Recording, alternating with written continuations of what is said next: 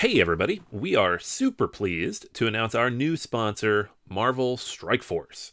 Marvel Strike Force is a mobile squad RPG that allows you to battle with your favorite team of superheroes and supervillains in a fight to save the universe against threats like Doctor Doom and Apocalypse. The goal power up your favorite characters to complete missions, unlock gear and other resources, and beat other players in PvP modes such as Alliance War and Real Time Arena. And the best part Marvel Strike Force just reached its six year anniversary, which means free stuff when you sign up via our unique link in the description. The anniversary consists of weekly events and bonuses. Just complete each event, and you'll receive special awards and skins. Make sure to log in each day and every week to take advantage of all the new characters that are being released specifically for this event. This will be Marvel Strike Force's most generous event to date, so don't miss out. If we have received a unique promo code for every new user, please follow our link in the description and use the promo code MAXPOOL. M A X P O O L. Again, anybody uses that code, it is unique for all new users. Check it out. Once again, thank you so much to Marvel Strike Force for sponsoring this episode. This week's episode brought to you by Academy Games and their new game, Agents of Mayhem Pride of Babylon. A new tactical board game for two to four players is now on Kickstarter. Based on the video game set in the Saints Row universe, Agents of Mayhem Pride of Babylon pits Mayhem against Legion in a head to head 3D game with destructible play area. Already funded and currently unlocking stretch goals, Agents of Mayhem is on Kickstarter now through Tuesday, February 27th.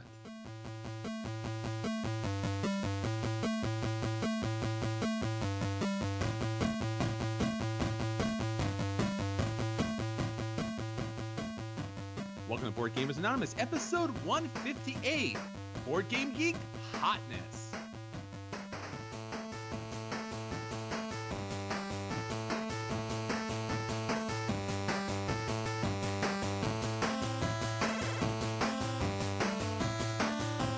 You're listening to a proud member of the Dice Tower Network, dedicated to bringing podcasters together for the greater good of gaming. It's sort of like Voltron, but with better lip syncing. Find out more at Dicetowernetwork.com. Welcome to Board Gamers Anonymous, the podcast of board gamers and the insane fun we have at the table together. This is Chris. And this is Anthony. See, I thought we would go into a 40 minute tangent about what's going on in the world, but I don't know. You up for that? Or maybe just going into gaming? Yeah, let's do it. Let's just talk about all the things that will make people angry. That'll be good. Everything right. you say, you know you're making at least half the people listening angry. So let's do it. So it's like every social deduction game. There yeah, you there you go. Yeah. or we just talk about games and then maybe 20% are angry.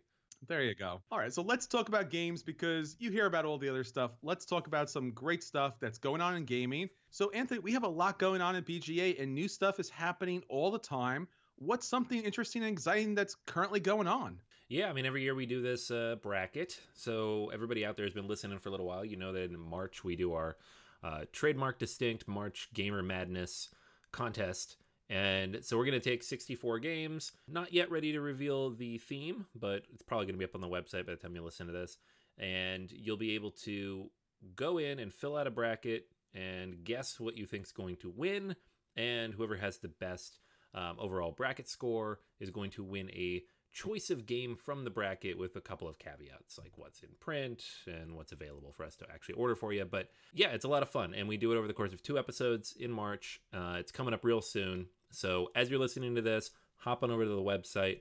There should be an article there at the very top that will show you how to fill out your bracket and get prepared. You want to get that done before the episode airs in two weeks for the first half of that bracket because that's when we're going to lock down the contest. So yeah hop on over. It'll be fun. Yeah fun and there's always a lot of conversation about oh, this game should win, but it's gonna be this one. And I don't. know. I think you guys all filmed the theme this year too. So it's not going to be on ESPN. Is that what you're trying to say? I'm working on it. They won't return my calls. One day it's going to happen. ESPN board gamer geek, you know, one of those Hey. kind of things. They've done Magic games, so why not, right? It's true. All right, so we got a great episode for you. We're going to talk about the hotness, the brand new, and the games that everybody's talking about on BGG. But before we get into all that fun stuff, let's talk about what you're talking about. Anthony, what's our question of the week? All right. I asked everybody, what game have you played the most ever. So Ever. Yeah, exactly. So going back, way back, your whole life, what game have you played the most of? And everybody, uh, I had like forty or fifty answers here. Everybody had a game for this one. Um, some people gave multiple caveats, like, "Oh, this is my modern board game. This is the old school board game. This is the digital game. Here's my video game." so people keep track of a lot of stuff. So we'll just I want to run through a few of these. I can't read everybody's, but uh, you can hit up the Facebook group and you can see all the different answers here. It's pretty cool. Michael says Nations in Terra Mystica, and Michael's on here all the time uh, talking about Nations in Terra Mystica, so I'm not surprised.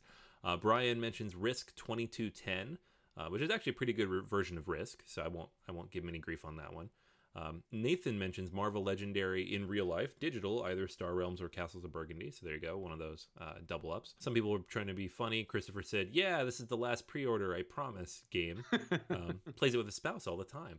Martin says, "Dark is the night," so the game is super short, and that, that's a common theme here. A lot of these games are pretty short.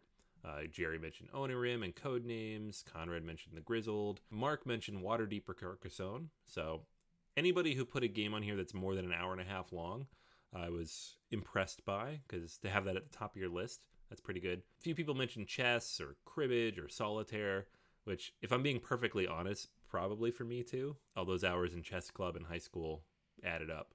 Uh, in terms of modern board games, though, I think it's something Terraforming Mars is getting up there. I don't know if it's quite up there yet. Uh, Marco Polo, I played a ridiculous amount the first couple years it was out as well. So one of those is, you know, in terms of play count at least, is way up there for me. Originally, it was Risk before I got into modern board gaming, and then it moved on to, I guess, early on Small World, but then eventually it became Concordia, and I don't even own a copy of that. So.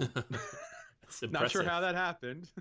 yes. All right. So if you'd like to get in on that Facebook discussion, check out facebook.com and Board Gamers Anonymous is on there. There's always a new question each and every day, some great conversations going on there. We really want to hear more from you and what's going on.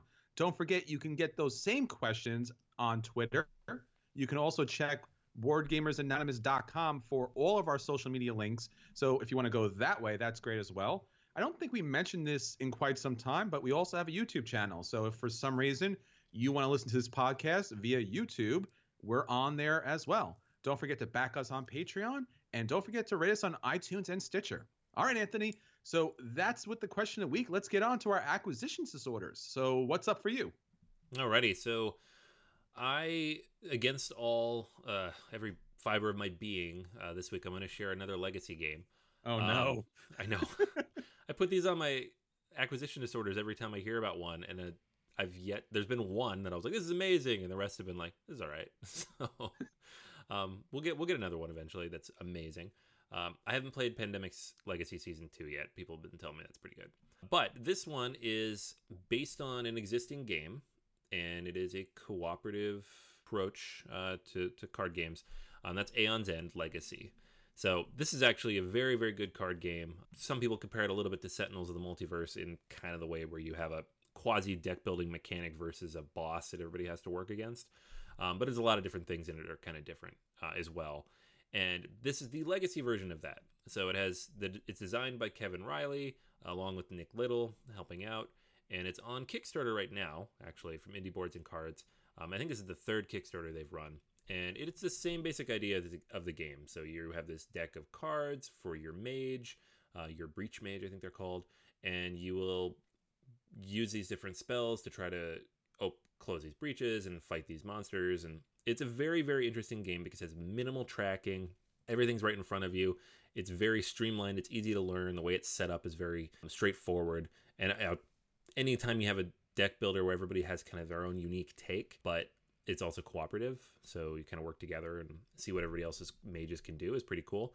Uh, and this one throws in the legacy mechanic, so it has a bit of story behind it. So you have all these different characters who are building up their powers over time and getting more powerful spells. If you go to the Kickstarter page, you can see you know how you'll be naming characters and naming the cards and ability names that you add to your character as you unlock different chapters and the the game pushes forward. Um, artwork in this game has always been pretty fantastic. So, yeah, I'm pretty excited. Um, I really enjoy Aeon's End as a base game, and I feel like this could be a game more along the lines of like a Pandemic Legacy, where you have a good, solid one-hour core game that has you know a streamlined mechanic that you can tweak and mess with without fully breaking the game and that could play out pretty decently over the course of you know 12 15 20 games however long it ends up being i haven't played Aeon's End quite enough to get a real strong feel for what they could tweak in here uh, and evolve over the course of a legacy campaign but i'm pretty excited to see what they do so that Aeon's End Legacy, like I said, it's on Kickstarter right now, and yeah, it's up for another three weeks as we record. So you should have plenty of time if that sounds interesting. Yeah, I think that this game is definitely ripe for a legacy, and I'm really interested to see how it plays out, and if it does play out differently, because this game has been a game that's consistently been below the radar. I know that you're a big fan of this game, so it's nice to see that it's kind of like evolved into something hopefully a little bit bigger. Yeah, I know. I, I keep being surprised this game hasn't really exploded. I mean, it's popular and people like it and it's done well on Kickstarter, but it hasn't been like, you know, that last Sentinels Kickstarter made like three or four million dollars. This one's nowhere near that. It's not at Sentinels level yet. Um, it's a really good game, and I think as this in particular adds some lore to it, uh, it might be something that starts to open it up more and get it to more people. All right. Well, I want to talk about an upcoming game that is absolutely on my acquisition disorder. And I and I think in, in a lot of ways, hopefully, this is probably something that I, you should know about because it's really what gaming, especially board gaming, is all about. Well, not too long ago, a fan made up a expansion for Caverna. And this fan expansion, which was called Caverna Race Packs, did so exceptionally well that the company actually picked it up and now they're producing this. Now I know this also happened with Scythe with their you know flying ships expansion. So this is just another example of the small and wonderful community of board gaming. And I want to give a shout out to Alex Wilbur or Llama Beast, his screen name on Board Game Geek, so that everyone can give him a you know a shout out for the great work that he's done. But I listened to an interview recently about this expansion, and basically, if you love Caverna, this is just going to add a lot more to it because it's going to add unique player powers. So you don't have to play as the dwarves. You can play as one of many different fantasy races. So in this new expansion, Caverna Lost Peoples, you get to pick a starting race, and that starting race is going to have a special ability and also could have something actually working against them. So like a positive as far as like, you know what, they can produce more food, but turns out they're also really hungry. So that might be something challenging to, to deal with if you're playing the Hobbit. So it, it kind of alters the whole economic structure of Caverna, which typically is here are all the tiles out there on the board. This game is not going to change other than what combination you might take or what things might be available. This kind of mixes it up a little bit. Adding a race power is typically what a lot of games do that don't start with a asymmetrical kind of gameplay element to it. And in addition to that, there'll be four rooms that you can add to the game that replaces other rooms in the game that comes with each race. So in total, with this expansion, you could have 32 new rooms. I guess you can kind of just throw all of them into the game, but um, I believe, at least from what I can tell from the fan-made expansion, that these rooms works better with these races, but I guess can be selected by all the different races in the game. So eight new races, four new rooms, there's going to be a, a bunch of different kind of changes here from the fan expansion, probably just a little bit on the tweaking side. But basically, this is just another way to play Caverna, bring new people to the table, and maybe add some more thematical challenges to the game. That's so cool. Because, like, really, any game like that, and Caverna is like one of the few ones that doesn't really have some form of randomization. Like, all of his other games have cards or something to give you a different feel each time. This one's just I guess the tiles could be different that you're accessible, but it's otherwise kind of the same game. Yeah, pretty much. And it's nice to see because Caverna hasn't had an expansion, at least not a major expansion. They've had like little mini kind of promo expansions. So hopefully this gets the game back out to the table, and we'll see how this plays out as far as changing the game state when it finally hits shelves. All right, so that's our acquisition disorders. As I said, check these things out. Might be something of great interest for you. And especially with the Caverna expansion, you can print and play that out right now. So check that out on Board Game Geek. All right, Anthony, let's get on to our At the Table with BGA. So, what have you got to the table and how's it going? All right. Um, so, I got a chance to play a game called Valletta. This is a relatively recent release from Z Man Games, uh, designer Stefan Dorra, And you probably have seen it, but maybe don't remember because it is yet another Klemens Franz illustrated Euro with a guy in a bright colored cloak looking at a city. Um, it just looks like I every know that game. guy. Yeah, everybody knows that guy.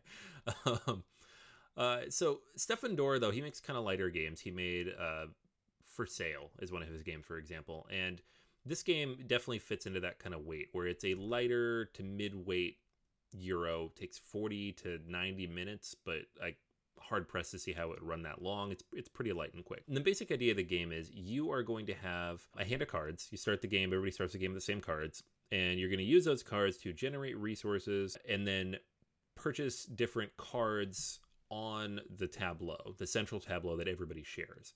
And so how that works is there are multiple different types of cards out there. Um, there's blue ones and yellow ones and green ones, and they each kind of correspond to different types of things. But each of them will produce something, whether it's money or brick or wood or stone. Um, they're also worth a certain number of victory points.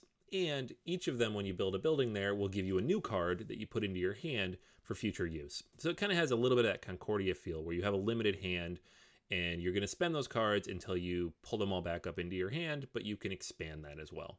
So there are also ways to get rid of cards from your hand to thin it out a little bit and cycle through those cards a little bit faster and get better cards. So it's it's interesting in that way. The the real challenge to the game is that early on it's kind of slow. You don't start with anything. This is another one of those games that starts a little bit er- too early. Uh, so you you have to play these cards that generate one or two resources and just build up enough resources to actually go out and build a building.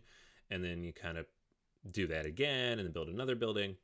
The thing about the game, though, is that you actually get discounts if you build buildings next to each other. So as you build them out and as you kind of spread your buildings across this tableau, uh, buildings start to get a little bit cheaper. You start to produce a little bit more resources every time you play a card. Um, you start to generate victory points when you play cards. So things start to chain together about maybe 40% of the way through the game. And then things really start to pick up. As you go along, you're going to be moving along the victory point track, which only goes up to 25. It's pretty short, and it does have little tokens so you can go back and forth. And then there's also a little purple guy who moves along this track. And every time you play a certain card, he'll move along this track. You take the barrel, you get the bonus that's under the barrel. Um, if he gets to the end of that track, that's 25 spaces, then the game ends. Um, I played this a couple times now. The game did not end by this, but he was pretty close. The other way the game can end is if somebody puts out all their houses. So everybody has eight of these houses. If you build eight or put out eight cards, you're going to end the game that way as well. So on your turn, you're going to be able to put out multiple cards, activate each of those cards, take the different items that you're taking, discard those cards, draw up a new hand. That's it.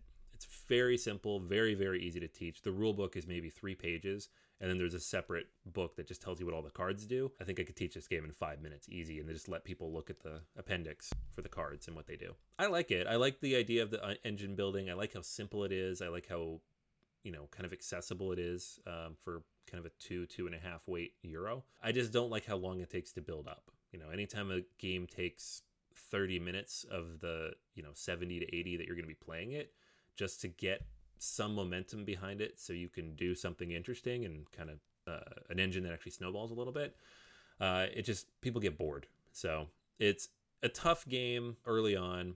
I don't find myself wanting to get it back out. The couple times I've played it, though, I did have fun towards the end.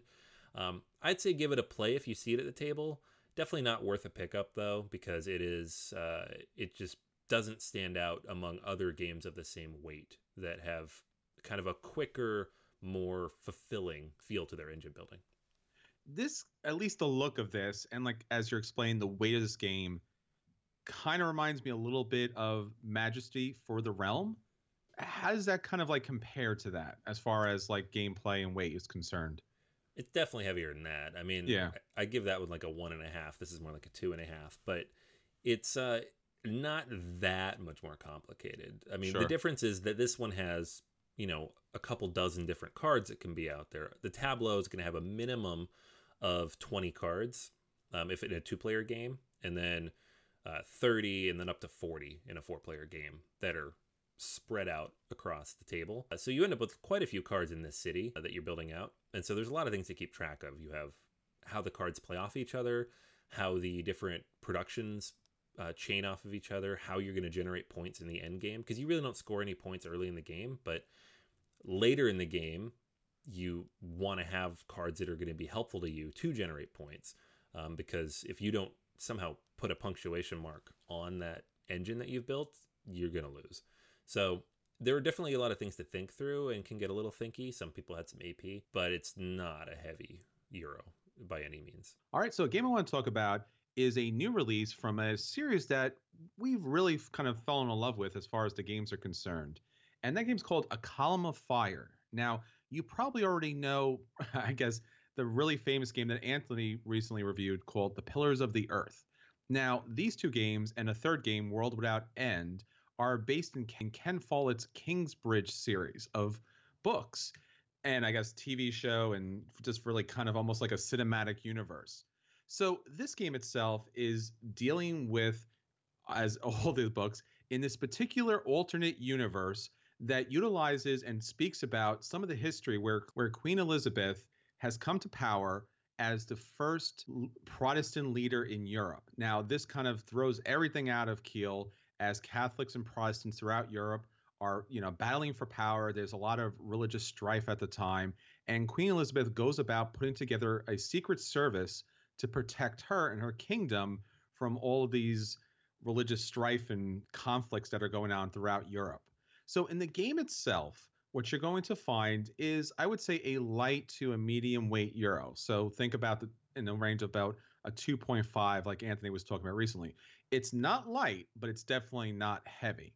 Now, in particular, when you look at this game, it's a beautiful board on the on the table, and it depicts the different regions of Europe. Obviously, not as not as they would appear on a map, but in beautiful illustrations of these different areas. So you have Spain, you have England, you have the Netherlands, you have France. And basically, what you're doing is at the start of the game, you are given a particular card that's going to show you your starting religion.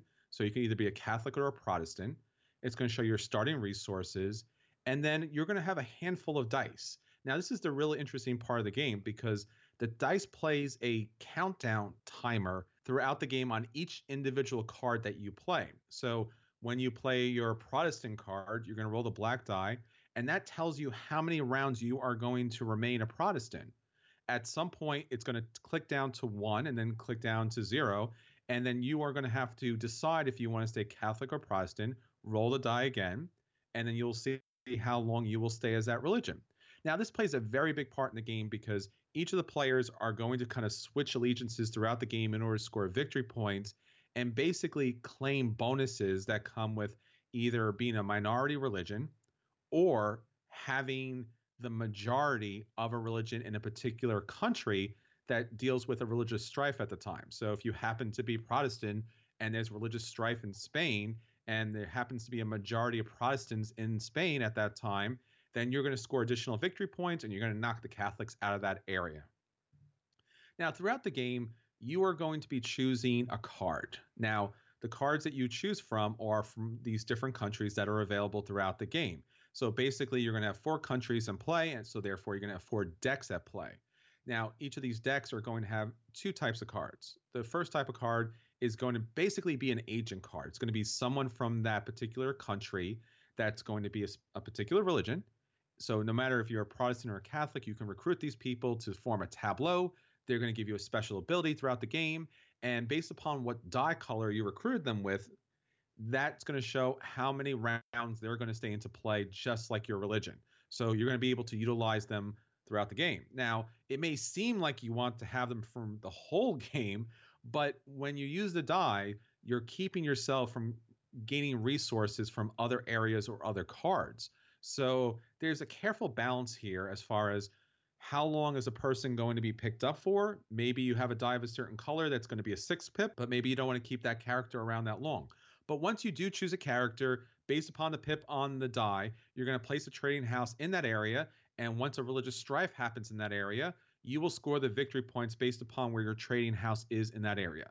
Now, other players will be able to bump you around to a lower position or even bump you off completely. People will be able to play different markers in those different kind of area control regions. So there's going to be a lot of ways to score victory points. Now, basically, through this game, you are collecting resources and then you're trading those resources in based upon where you have trading houses in those particular cities.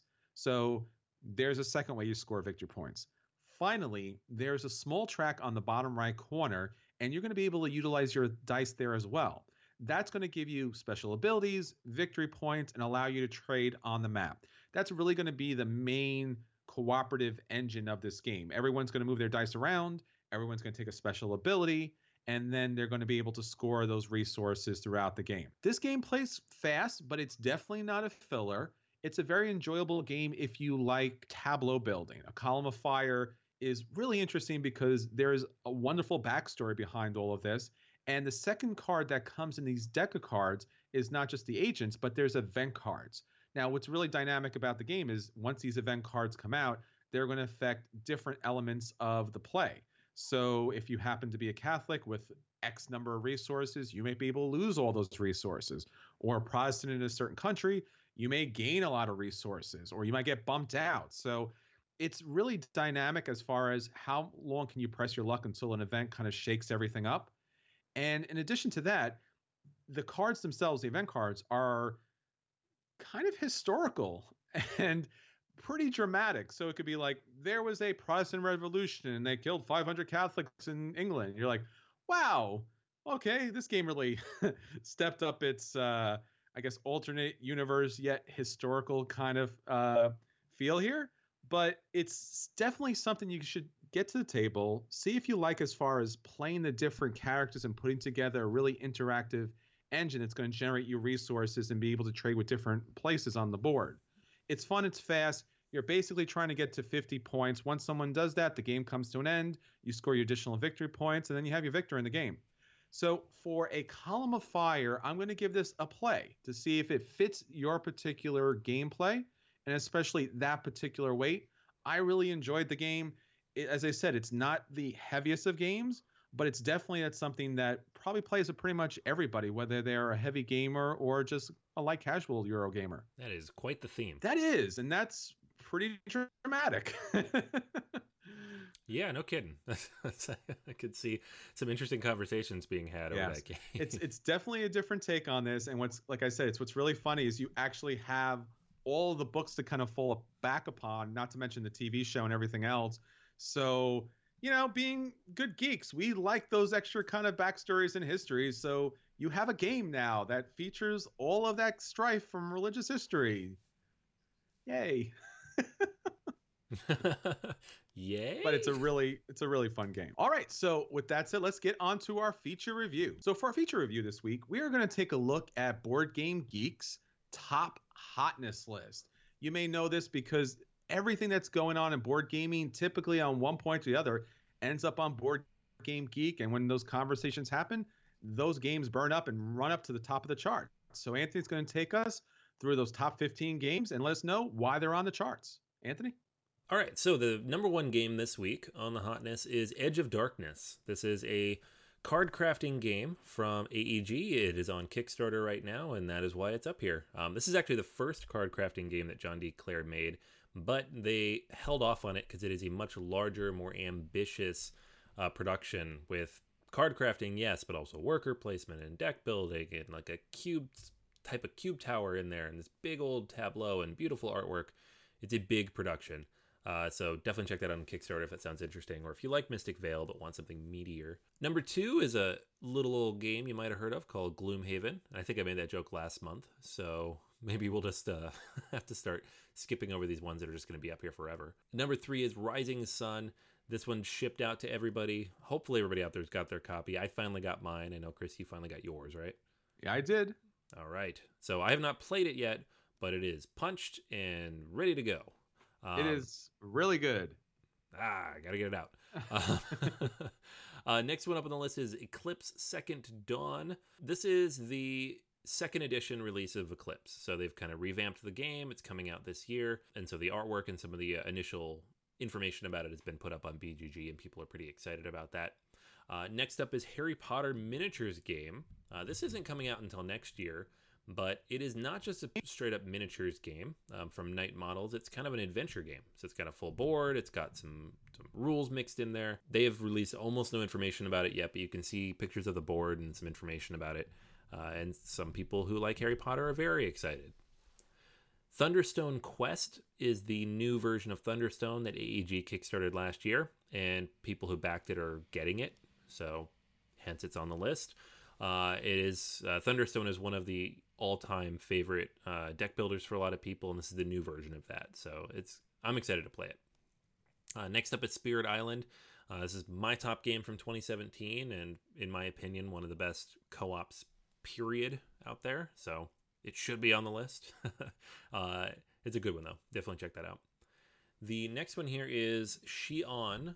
This is a game about the Terracotta Army, and it has dozens of these little terracotta figures on the board. And that's all I know about it thus far because I haven't played it yet. But it's coming from Matagot here in the next few months. I think it's out already in Europe. So be excited to kind of check this one out once it's available for us to try. Uh, terraforming Mars is still on the list and shall remain there as it should. um, I think it's up here on the list a little bit just because of the new expansion that just got announced.